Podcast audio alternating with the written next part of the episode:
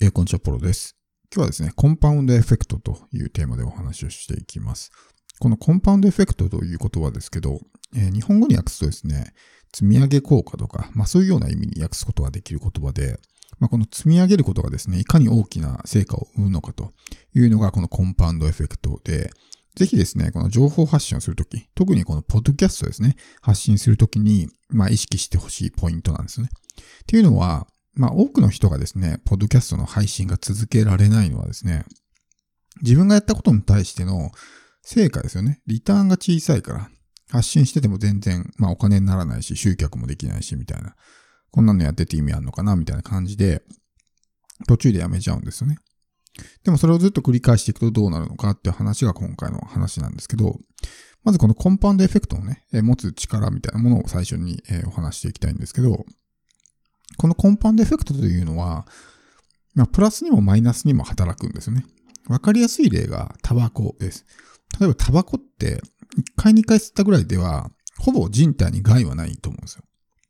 それでいきなりね、体調崩したりとかね、健康害したりとか、そういったことってないと思うんですけど、じゃあそのタバコをですね、毎日、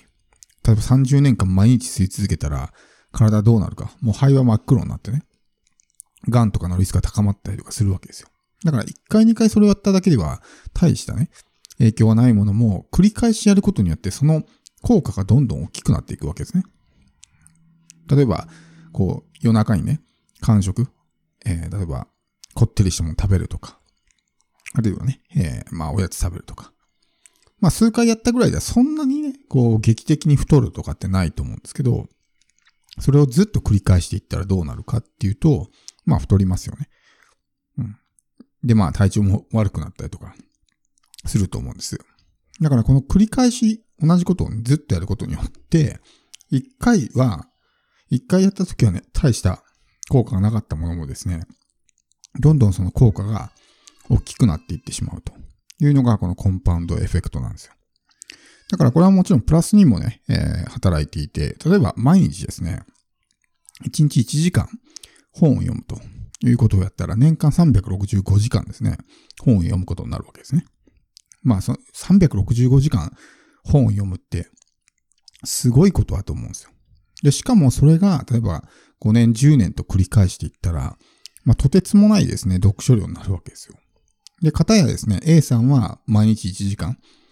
本を読み続けて、5年間ね、読み続けたとして、方や B さんは何もしない。ってなると、5年後にどれくらい差が開いてますかってことですよ。だから、いい習慣を持っている人はどんどん良くなっていくし、悪い習慣を持っている人はどんどん悪くなっていくと。だからこそ、あそこまで大きな差が開くわけですね。だから本当に、この行動することってもちろん大事なんですけど、1回2回行動しただけは大して変わらないんですよ。人生って。それを繰り返しずっとね、コツコツと、そういったことを続けていくから、徐々にそれが大きな成果につながっていくと。あの、イチロー選手のね、えー、有名な言葉でも、小さなことを積み上げることが、まあ、大きなところにたどり着くただ一つの道っていうね、有名な言葉がありますけど、まさにそれはコンパウンドエフェクトのことを言ってるわけです。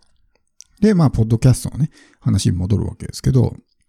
ポッドキャストもね、コツコツとした積み上げなんですよ。本当に例えば、自分がよっぽど有名人とかね、インフルエンサーとかであれば別ですけど、まあ基本的に無名な存在なわけじゃないですか。でその無名な存在な人間が、ね、例えば数本、1ヶ月2ヶ月ね、ポッドキャスト配信しただけでいきなりバズってとかって、まあ奇跡でも起こらない限り、基本的にはないわけですよ。それも、それこそ1ヶ月2ヶ月の話ではなくて、1年とかね、2年とか、続けてても、本当にまあ、鳴かず飛ばずというか、そういうもんだと思うんですよね。でもそこでも諦めずにずっと続けていったら、徐々に花が開く。途中でブレイクスルーが起こって一気にバーンとね、指数関数的にドカンと伸びていくみたいなことがよくあるわけですよ。で、別にその奇跡を待てとかね、そういう話ではなくて、なんでポッドキャストがね、そういう風になるのかっていう話を、まあ、あの、理屈でこうね、考えてみたいと思うんですけど、ポッドキャストって基本的に、まあ、ストック型のプラットフォームなんですね。ストック型とフロー型ってよく言うと思うんですけど、例えば SNS、Facebook とかね、Twitter、Instagram なんかは、フロー型の媒体と言われていて、まあ、投稿を発信した自分が投稿した発信ですね。は、時間の経過とともに埋もれていってしまうわけです。だから、例えば、1年前に自分が発信したね、Facebook の投稿を、今この時点で見る人ってまあほぼいないわけですね。よっぽどこう相手が遡って見に来ない限りは、そういったことってないわけですけど、ブログとか YouTube とかポッドキャストっていうのは、まあストック型なんで、1年前のね、動画とか音声とか、ブログ記事とか、そういったものを今見ることってのは普通にあるわけですね。どんどんこうコンテンツが溜まっていくわけですよ。で、このポッドキャストに関しても、例えば、最初のね、100エピソードぐらいだったら大したことなかったとしても、それが500とか1000とかね、エピソードが溜まっていったらどうなるかってことですよ。その500、1000のエピソードが何もしなくてもね、勝手に自分の認知を広げてくれて、集客をしてくれてみたいなことになるわけですよ。しかもこの、ポッドキャストのいいところはですね、リスナーがこう自動再生でね、連続でずっと聞いてくれるっていうところに、すごく大きな、えー、まあ、パワーを持っていて、他の例えば YouTube とか、まあ、ブログもそうですけど、まあ、せいぜい見てもね、2、3動画とか、まあ、2、3記事ぐらいだと思うんですよ。っていうのは見るのにすごくエネルギーがいるから。だからね、10本も20本も連続で同じ人の動画を見るって、まあファンだったらね、あるかもしれないけど、基本的にないと思うんですよ。だから、まあ見られてもせいぜい1、2本だと思うんですね。だけど、ポッドキャストっていうのは、インプットのエネルギーが小さいんで、ずっと聞いてくれるんですよね。僕の場合だったら、10分のね、まあ、エピソードになってるわけですけど、それをこう連続で1時間ぐらい、だから 6, 本ぐらいですね。ずっと聞いてくれてる人とかもいますし、僕の知る限りでは、4、5人ですかね、は、あの、全部聞きましたって言われたんですね。まあ、当時で400エピソードぐらいだったんで、まあ、メインチャンネルの方が。だったんで、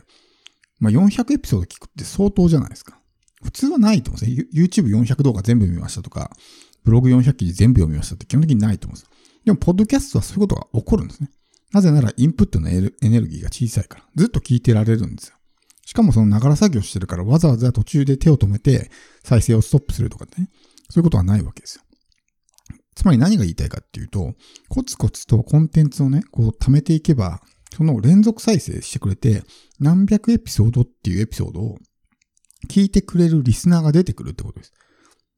だからそれは積み上げ効果になってるわけですね。100エピソード、200エピソード、300エピソードみたいな感じで、数が増えていけば、それだけバーっとね、たくさん聞いてくれる